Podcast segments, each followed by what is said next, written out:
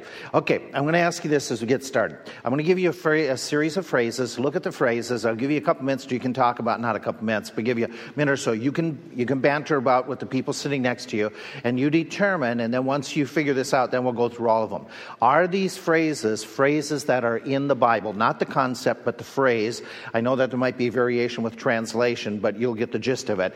Does the Bible have the phrase, this too shall pass? Does it have the phrase, cleanliness is next to godliness? I'll give you about a minute to think through which ones are, which ones aren't. You work with the, somebody next to you if you'd like. Clock is going. Do, do, do, do, do, do, do, do, do, do. You at home be doing this as well. See if you can figure out which they are. Some are, some aren't.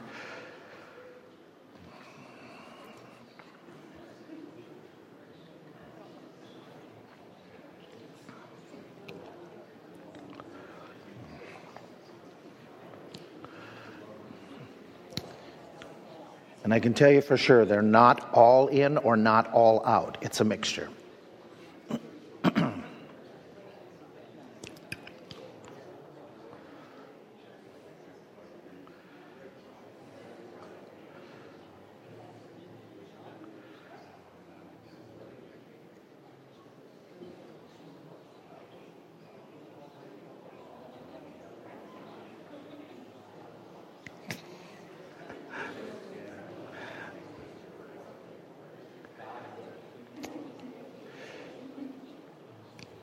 This is not a poll, this is not a survey, okay? So it's not what you all think as a majority or what you have. Let's take them phrase by phrase. This too shall pass, in the Bible or not?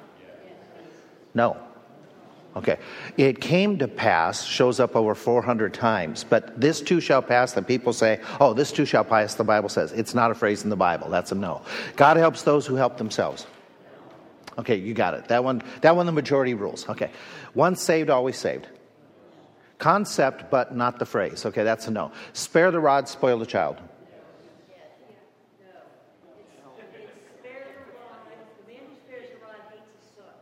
But is that phrase in there? Spare the rod, spoil the child. No, that's Poor Richard's Almanac. Okay, that's that's not in the Bible. You're correct. Money is the root of all evil. The love of money. Okay, there you go. The lion shall lay with the lamb. Oh, now that, what happened to the... the absolute conviction of yes or no? Actually, what'd you say? Okay, that's not the phrase. Okay, it's really close. That phrase that shows up in Isaiah is the wolf shall lay down with the lamb. It's not the lion. Show moderation in all things. No, it's not there. It's not there. Cleanliness is next to godliness.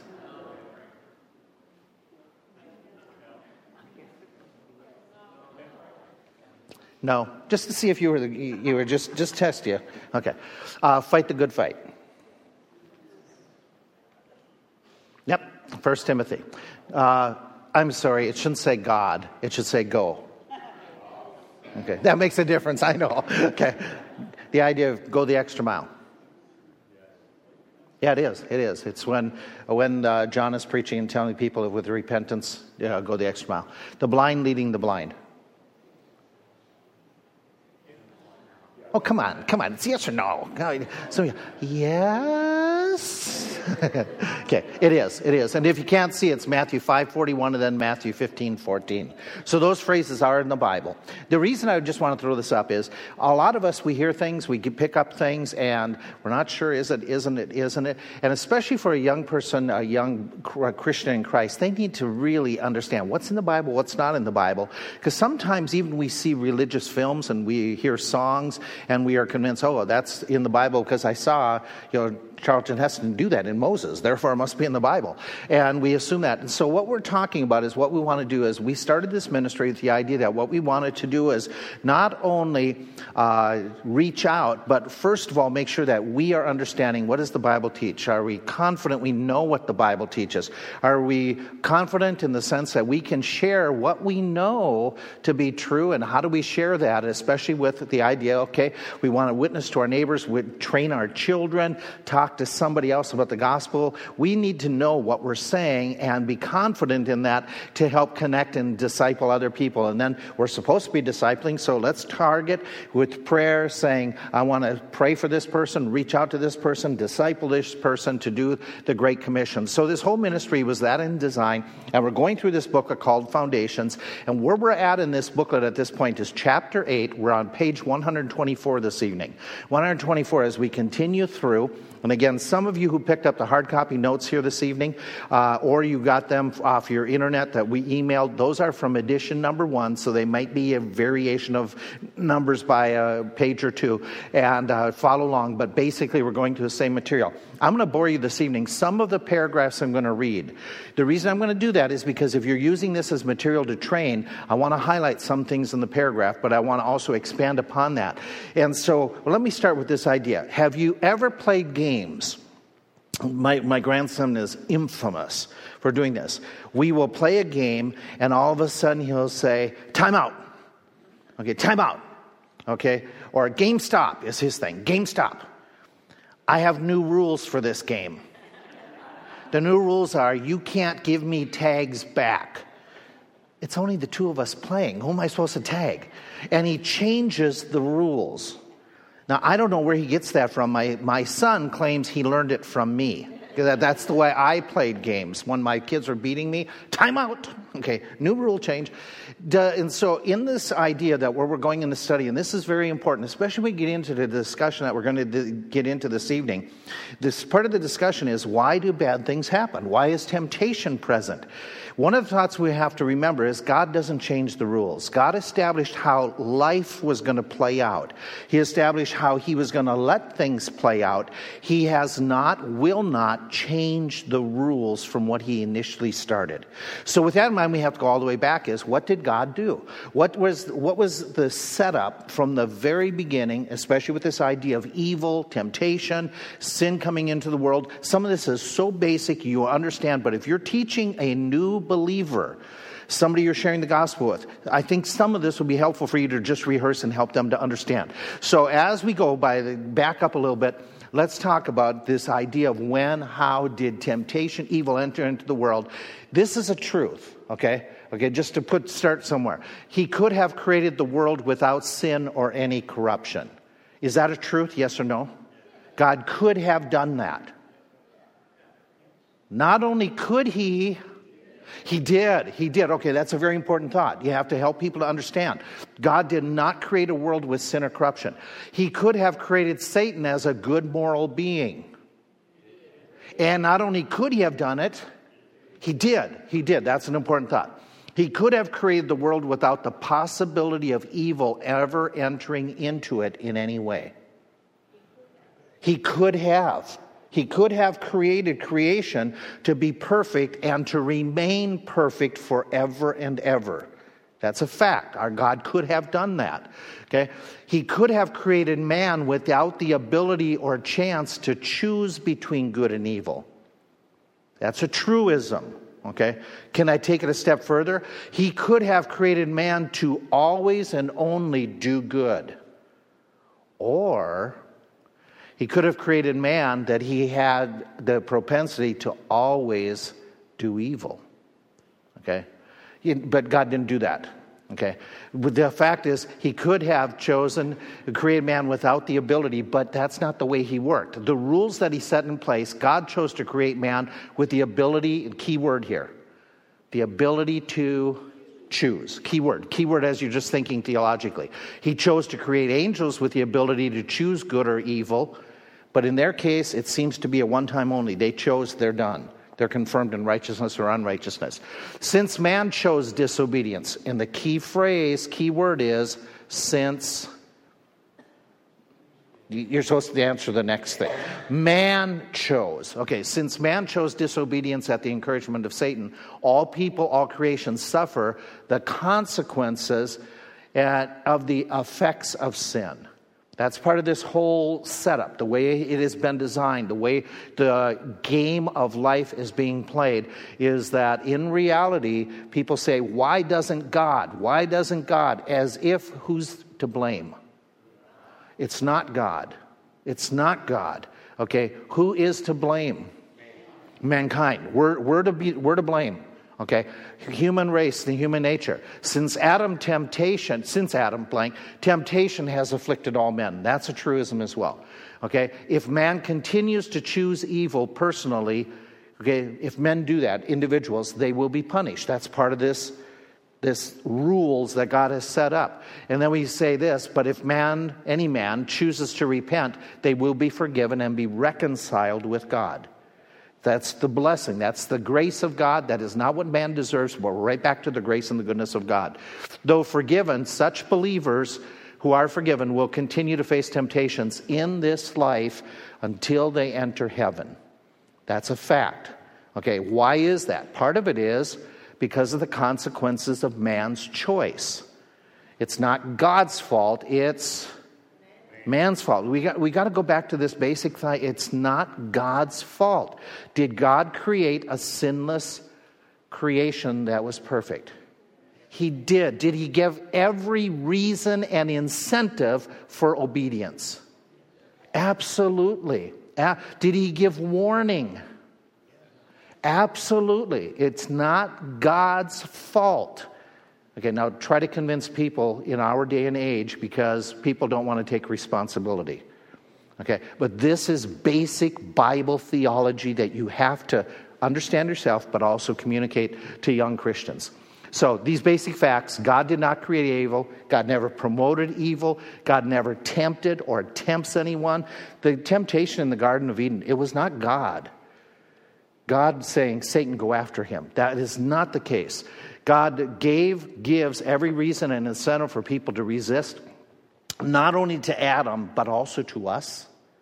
Does God give us warnings and reasons to do right? Absolutely. The presence of temptation, therefore, is man's fault. The recurring temptations to evil we face are often due, and this is true on a personal level. A lot of the issues and temptations I face, and I shouldn't say we, I should say leave it just personally, but a lot of the difficulties I face are because of choices I made in the past, patterns I set. Um, the Bible talks about all of us having besetting sins. Okay, we chose to do something that became a pattern in our lives. Okay, and so part of the temptations that we have in those same areas is Satan and his cohorts, they know what we have chosen in the past, and they use them against us.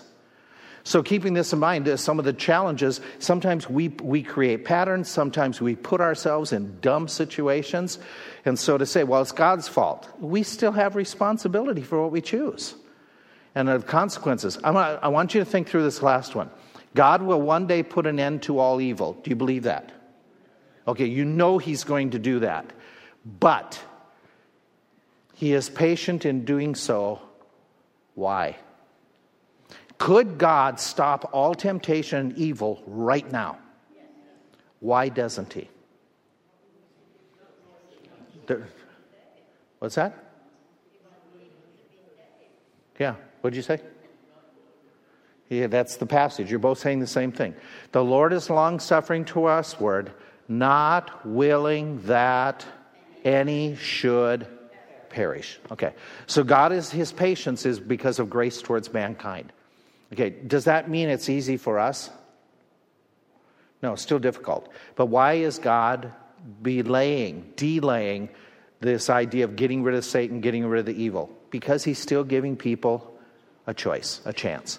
And so that's the basic rules that we go by, that God lives by. So that, that gives us, when we talk about the reasons of temptation, your booklet doesn't deal with that, this, what we've just said initially. It, it goes into some other areas that we're going to jump into. But that is really key to just helping people to understand that. That is a, a real truism, temptations, and I'm talking both the enticements to do evil or the difficulties. The temptations are a consequence of man's choosing to go against God's rules at the very beginning, despite all that God had given and was doing for mankind. So one of the reasons when we say, why are, why is there temptations? Because man opened up Pandora's box. and brought them into the world. And Satan's running rampant, and God is choosing to allow it to continue so that people make the right choice, and he gives incentive, he gives reason, and all that encouragement. Now, let's get into your materials. That there's a paragraph that goes this way. For centuries, the people have wondered, why does God allow temptation? He certainly could have created Adam and Eve without the possibility of sinning. As strange as it sounds, temptations do show some benefits we enjoy. Now, you're going to be talking to somebody, and you're going to be explaining it, and so understand, this is a tug in cheek. There are some benefits. There is some beauty here of what do temptations reveal. We talked about this last time, just quickly. Temptations offer a test of love. God could have created mankind without temptations or the choice of giving into temptations, and we say that's true. But if he had, we would be robotic. We would be, we would be individual. Free will, we would obey God, but not by choice, but because we have to. We we have no choice, and we talked about this. Then we would been uh, not be moral creatures. We talked about we would not have the ability to make moral choices. Our love for God would have been involuntarily a forced situation. God doesn't want to force us. He wants us to love out of appreciation. We love him because yeah, it's a response to him, not because we have to. We have to do that. And so such love would not be genuine from our hearts. We need to have that freedom to choose that love. Okay, so we continue in that thought, and we looked at these verses. If you haven't written it in, make sure you write this down. He says, those who love the Lord hate evil. How does this passage demonstrate? Not everyone loves the Lord, we said. Not automatically. Some don't. Those who love God, they reject evil. He goes on, that idea of rejection, resisting. In contrast, there's an active display of preference for God. That is the idea of loving God. Because God wanted an intimate, genuine relationship with beings, he allows all people the opportunity to show their love towards him, okay, by giving them the choice to reject temptations, which at times can be very, very strong. And we have a big choice, and we're compelled by the desires to say no to God, but then we're compelled by the Spirit to say yes to God. So it's it's all playing in this whole idea. By resisting, we show we prefer God over selfish desires. And we talked about that idea, and we use um, Dan Patrick, who is just the week before his wedding, we used him as the illustration that if he says, you know, if the preacher or pastor Art doing the ceremony would say, do you take this woman to be your wife and commit yourself and be faithful? And if he went, Um, maybe. What should she do? Smack him a good one and walk away. Okay. You, the commitment has to be total, but it has to come from the heart, and that's that whole idea that temptations give an opportunity for people to cho- choose. That's a basic thought, basic idea that was very important. Then your materials reminds you what Jesus said in uh, John chapter eight. Here is passage, if you love me, keep my commandments. If anybody loves me, and we said, okay, how do we prove our love? Well, we would obey him. We would follow him. When we talked about that idea of choosing, we went through all these notes last time, okay, that the believer in love with the Lord wants to obey. And that gets into that whole subject of the idea of you and I following him. We choose to live righteously because of appreciation for him. Temptations offer an opportunity. We didn't get into this. It offers an opportunity for obedience. We're going to be in Job, and that's where we want to start. Just as temptations, and there's a couple paragraphs I really want to highlight in your notes. Just as temptation gives an opportunity to sin, they also gives an opportunity to not sin, to obey God. Similar to what we just said, but watch how he develops it. Job is an example of facing serious temptations, the temptations of trials and troubles, but also with that, the enticement to reject God, to choose to curse God and give up on him. And so with that in mind, okay, let me ask you this question. Okay, this isn't in your, in your page paper, but I want to, if you're explaining this to somebody, what type of losses in the sense of trials, what type of losses did Job face? Yeah, the many is true. Give me some specific. He lost family. His health. He lost his health. He lost his wealth. His, what do you mean by position? Yep, yep, exactly. Remember, he sat in the gates, but now he's sitting in the dump, as we talked about. What else did he lose? All his, his friends, the three that hung around, you know, they basically kicked him while he was down. But even, do you remember that loss of friends? Remember some of his relatives wouldn't even come around him during that period of time? Can you think of anything else he lost? I think we covered all a lot of those things, his children, his possessions. Oh, he lost his servants, who would be companions and people. He lost his standing in the community, his social interaction. He lost the ability to provide for, like, the widows of his servants and their children. Remember, he bemoans that fact. I can't even take care of the people who were relying upon me. Uh, he, he lost his own health, and that was weeks and months that he talks about all that. And he also lost his wife's encouragement. Right? Remember, she basically says, curse God and die. Okay, not the most positive statement. Okay, and we, when we talked about that, we talked about she was hurting too. We understand where that's coming from. But um, and he even says, "Don't you're speaking as a foolish woman." Yeah, he even he kindly rebukes her in that situation. Okay, these are the losses. These are the trials slash temptations in that vein of, of difficulties that he faced. And they were very serious, and all of it was by design from Satan's perspective. What did he want to do? He did this to get Job to turn against God, sin against God, rebel against God. Okay, you have that down. Now, in your notes, it's there's this pay, this thought. Job offers a tremendous example of the privilege of being tempted. This is me, okay? When I first read that, I go, what? What do you mean about the privilege of being tempted? How does this work? Now, again, that's one author's explanation, but you're using the material, and I wanted you to just, kind of, let's flesh this out for a little bit. What do we mean by that? So it says, yeah, there's a privilege here, you bet. Read Job chapter one, okay? So we take our Bibles, we're headed for Job chapter one.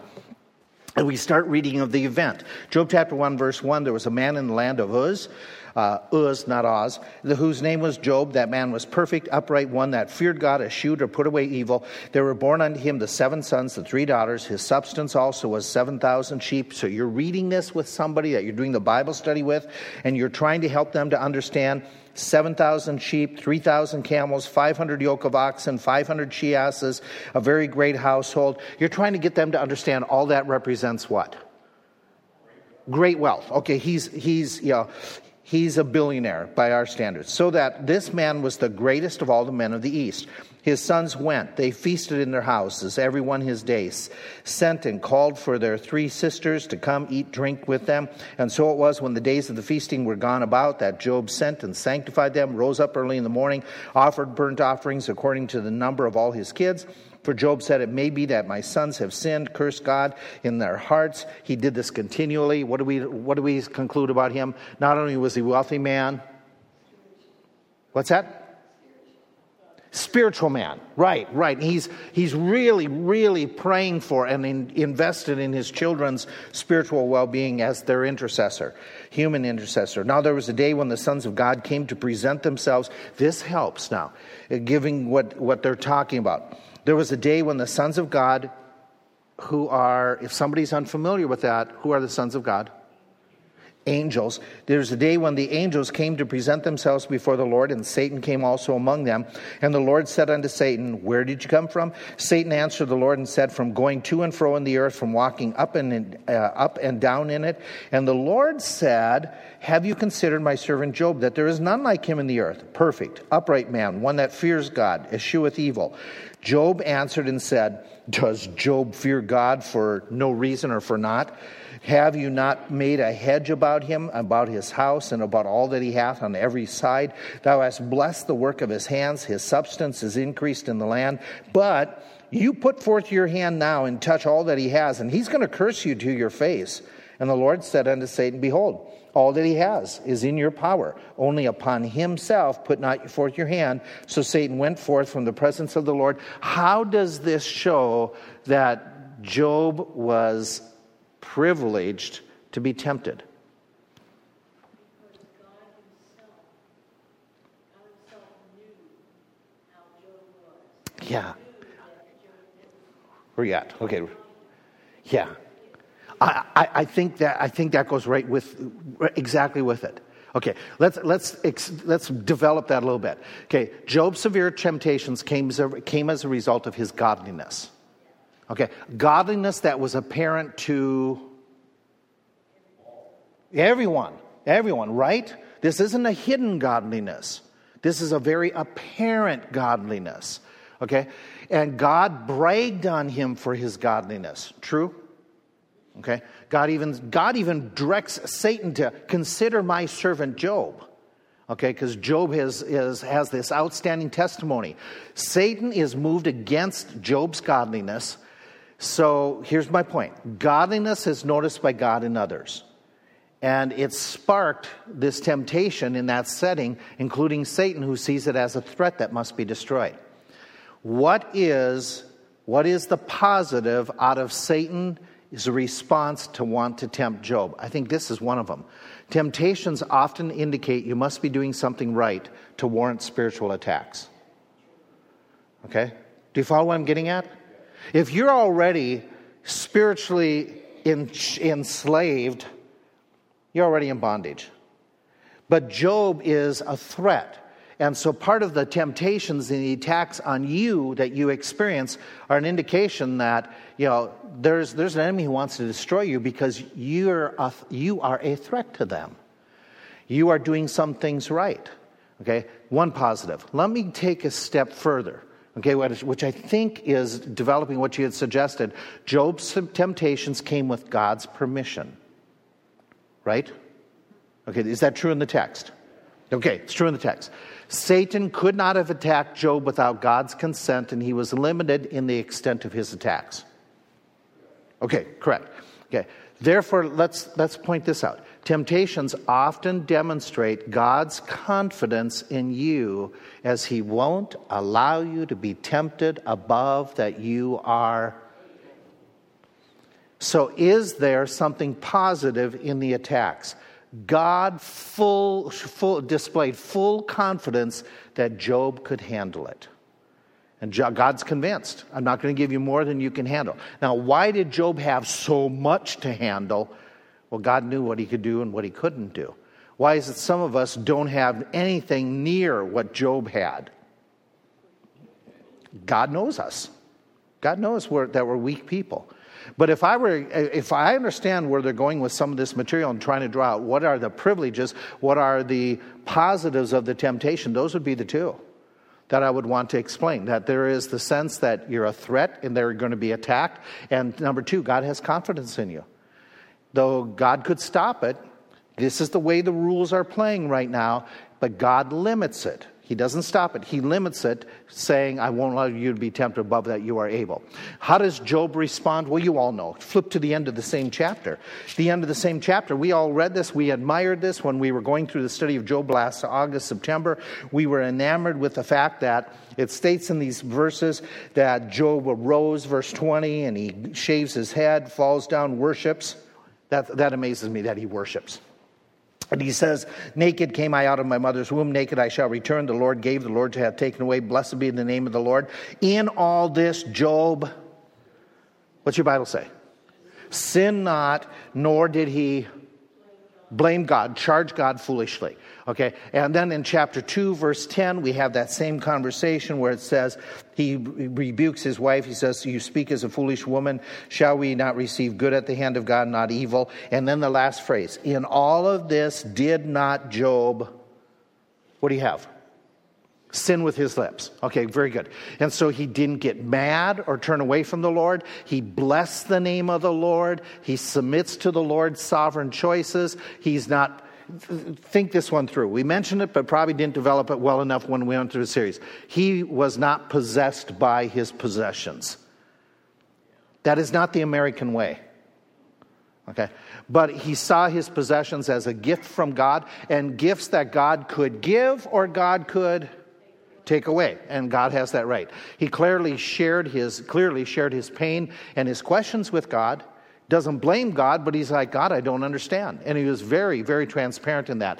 But he did not attack God in any way throughout this whole situation. He had the opportunity to obey God despite Satan's accusations, which leads us to this whole idea that temptations offer an opportunity to obey. They give us a chance to not only express love, but to show obedience. Hebrews chapter four. Jesus was tempted in all points like as we are, yet without sin. In Satan's temptation of Jesus, it's recorded in Matthew four. You're familiar. We'll probably visit that again next week. Though tempted, what is stated in John chapter eight, verse twenty-nine, that is an amazing statement? Well, in order for you to have that person answer it, they have to go where?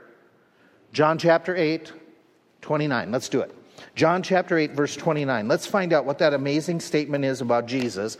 And once you turn there, this is in Jesus talking. It's after he's done one of the miracles on the Sabbath day. He's being attacked. He's being accused. He's showing and talking about his deity and his greatness. Look at verse twenty-nine, where Jesus is saying, "He that sent me is with me. The Father has not left me alone." The last phrase.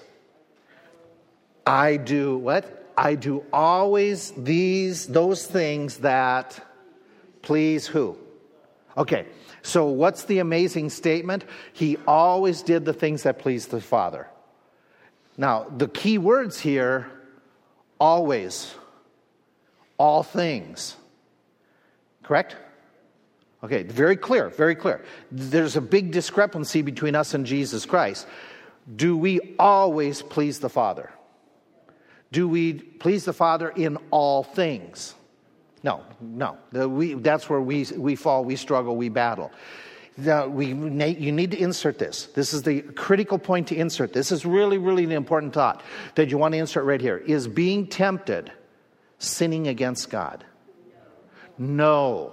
This is very important, again, because do you remember when you were first saved?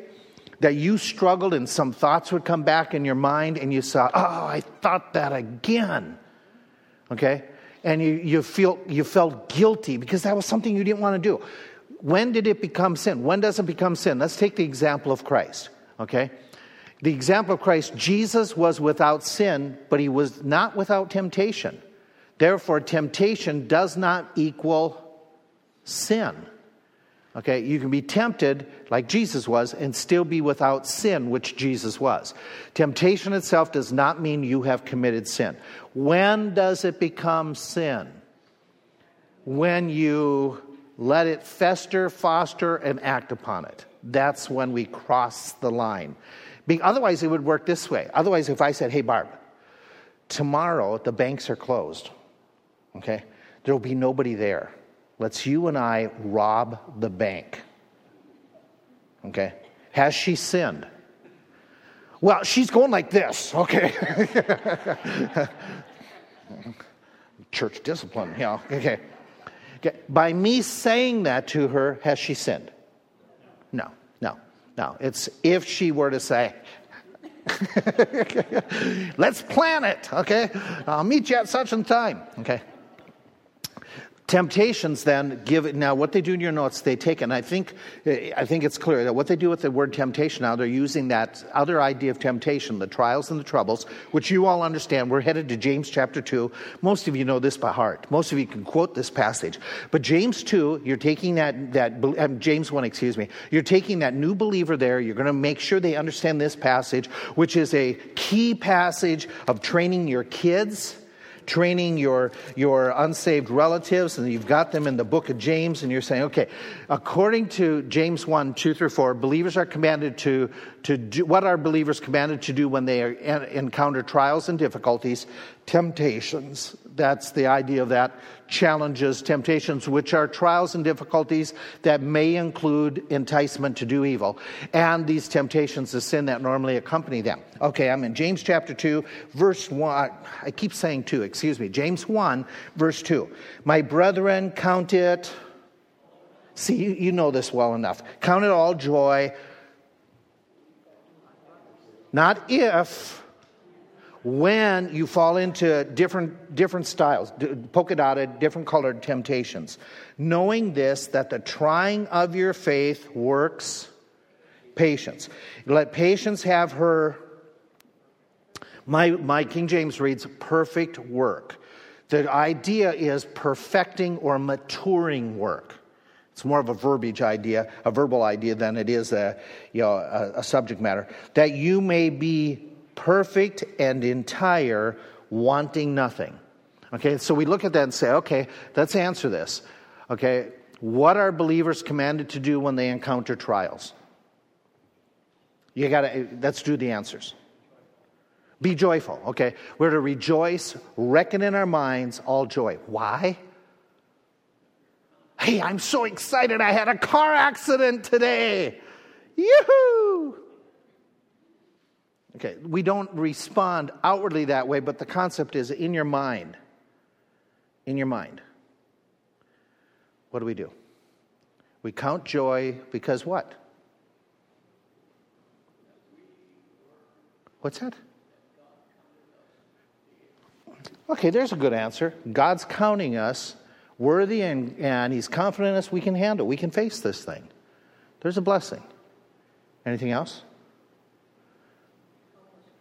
It helps us to grow. It helps us to grow. Okay, this week we replaced some of the windows. We didn't, but the people came in. And uh, in the daylight you could see, well, in fact, you can see uh, the two on this side didn't get replaced. How do you know they're different?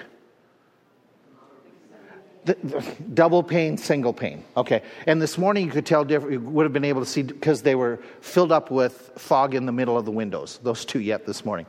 And so when they came in to do this, you know, it was one of those remodeling projects that they said we're going to be here for just two days. You can tell they're coming back. Because what happened with the remodeling project? Okay, Bob, since you're involved with this one, what happened to our remodeling project? It's going to take longer than we thought. Okay. Isn't that normal? Okay, and so things didn't go the way they should. And the guys who were here were really gracious about it. They felt terrible. They felt really bad that things didn't go the way that they should have. And, uh, you know, without even realizing what I was doing, I just responded to the guy. I said, it's not your problem. It's not your fault. You know, let's see what anything good came out of it. Well, something good came out of it. I learned this week how to take pews out. You know, I never knew that before. Okay, I never knew how to how to remove our pews, but we learned how to remove pews. So if we have to, I know how. Or I actually I know how to rig the pews so that you can't sit in them. So you in the back row in the next few weeks. Okay. But it was a learning experience. There's some benefits. There's some, you know, and I talked with the one gentleman. I said, this means you have to come back and talk some more to me. Because we have the opportunity to be able to talk about the Lord. And so is there a benefit that he may come back now and we'll have further discussions? Yeah, so can we live with those windows? Yeah, and it's just a matter of uh, altering the way we think. And looking at it, and, and I'm I'm just surprised I even had a positive attitude about it, because that's not my norm when things don't go the way they should. And I guess I'm the only one in the room that responds that way normally. But this was like, oh, hey, I grew a little bit. Oh, that was cool. I grew, I, I made I made some advancement for a change. And so that's what this passage is talking about, counting it joy. The reasons that are given, trials and temptations produce maturity. Not only do they show God's confidence in you, they help develop you. They produce patience. They help complete us as we've, the wanting nothing means no gaps, that God is really filling in every little nuance where he sees where you need to grow, I need to grow. Trials and temptations, they're great tools for us to grow. So, one of the things that all of us who have been saved any length of time, we jokingly tongue-in-cheek say, don't pray for growth or patience. Why? Because we say, as soon as we pray for patience, okay, yeah, yeah. yeah there's going to be difficulties. So we know that. But here's the point. They are, there is a benefit to those trials. They help us to grow. They really do. How, how did the babies that you raise, how did they learn to walk? They, trial and error. And was there error in their walking? Okay. Did they learn at times, did they learn not to touch the furnace or the heater? Okay. So there was a benefit that would help them later on. And some of the different things in, in just us growing, that tumbling, that fall, that, that idea of, okay, you know, I, I ought to be more careful as, as an infant. Going down the steps, I need to hold a hand, otherwise I'm going to go, okay. Those are growing experiences in the same way for us spiritually. And so there's a paragraph that I wanted to highlight in your notes that I would like you to circle, highlight, because I think it, what they said was really, really important. Difficulties are used by the Lord to bring spiritual progress. Described as patience in verse three and perfect and entire in verse four. As was mentioned earlier, trials are not intended merely to prove you, but also to improve you. Wasn't that great? Isn't that good the way they state that? Okay, like a chisel in the hand of a gifted sculptor, so God uses temptation to shape your character. Painful, yes. Worthwhile, absolutely. What a wonderful paragraph. And by the way, if we can teach baby Christians this, will that benefit them in the in the road? Oh, yeah. It, it, this is a fabulous truth, tremendous truth. Do our kids need to learn this? Do our grandkids? Absolutely. That trials don't mean God hates you or is against you, but God is for you. What a tremendous, tremendous truth. That's important. Okay, then he goes into Romans chapter eight that a lot of you know. The Romans chapter eight talks about all things work together. Okay, to them that. Okay, very important. But to finish it out, there's the next verse that goes with it that is very important. You're taking through the Bible study, and I just want to make sure that you catch this verse as well, not only in your notes, but in your hearts. And we know, verse twenty-eight, that all things work together for good to them that love the Lord, to them who are called according to his purpose. The next verse, for whom he did foreknow, he also did predestinate to be. It doesn't say to be saved. It doesn't say to get born again. That doesn't. That's not what the verse says. He predestinated to be conformed to the image of his Son, that he might be the firstborn among many. Okay. Now, for that to happen, does is salvation have to happen? Yes.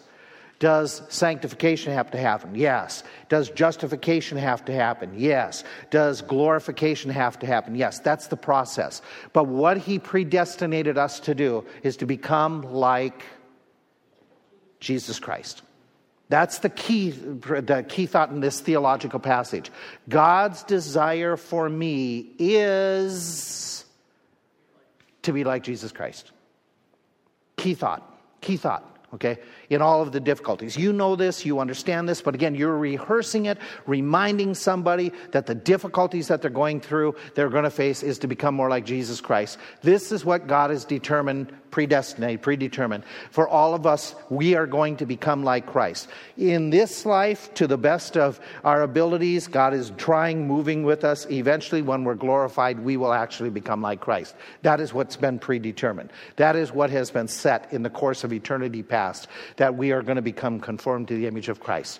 So God has trials, and uh, Christ had the trials, temptations. We will too. We need to respond the same way he did. So let's ask this question. Job twenty-three. Do you remember Job twenty-three? Is anybody still in Job? Okay. Job twenty-three, verse ten. A lot of you know it already. In fact, you sing it. It's the verse that we sing oftentimes. I shall come forth as gold. Okay. Did Job grow, improve, and mature through his trials and temptations? Per Job twenty-three ten, how did Job personally view all that he went through? Okay. How does he view it? We'll, I, I, I, he saw he saw it as something he would come through. I shall come forth. I'll make it through. I'll get through it. Okay, he saw it as something that would make him better. I will come forth as gold. I will be improved. He actually grew through it all by not moving away from the Lord in any way for any time. Did he have, did he have doubts? Did he have questions for the Lord? Yes, but he did not sin with his lips, nor did he accuse God foolishly. Lord, I don't understand what you're doing. Are you opposed to me? What's going on? But he did not move in his faith. Though he struggled, though he was had difficult moments, he remained loyal to the Lord. He had to be rebuked, remember. You know, you, you said to God you wouldn't do it the way that I'm doing it, but who are you? Do you know, were you there when I put the stars? And all that whole discussion. But the whole idea, Job did grow. Then there's the final section in this book, in this paragraph, uh, section. The final paragraph, that rewards temptations give an opportunity for rewards. And they point out the verse, blessed is the man that endures temptation, for when he is tried, he'll receive the crown of life, which the Lord has promised to them. What promise is given to those who are successful in enduring temptations, not giving in to sin? The prospect of a literal crown being given in heaven to you who are faithful in that, in that area. That's promised by the Lord. They're given to those who love the Lord. They're given to those who, in love, they choose to remain obedient and faithful to the Lord. So you help that person to understand all this. There's a, there is a literal reward that's going to take place in heaven one day. So although God is not the author of sin, He does not tempt anyone to sin. He can use them for our good. As such, temptations, uh, temptations do not exist due to God's negligence. I like that phrase. I liked how they stated that. Temptations do not exist due to God's negligence, but are another evidence of His greatness and His goodness. Swallow that. Think that through. Chew on it. How do temptations show the greatness of God? What men mean for evil, God can bring good out of it. Okay? God's greatness, that He can change you and me. Whew, that's powerful stuff. That's tremendous stuff. God's goodness, that he, he is, he is, God is good enough to you and me that He knows that we at times, the only way we're going to grow is go through difficulties. And He is so good to us that He what? If the only way we're going to grow is go through those difficulties, He lets us go through the difficulties.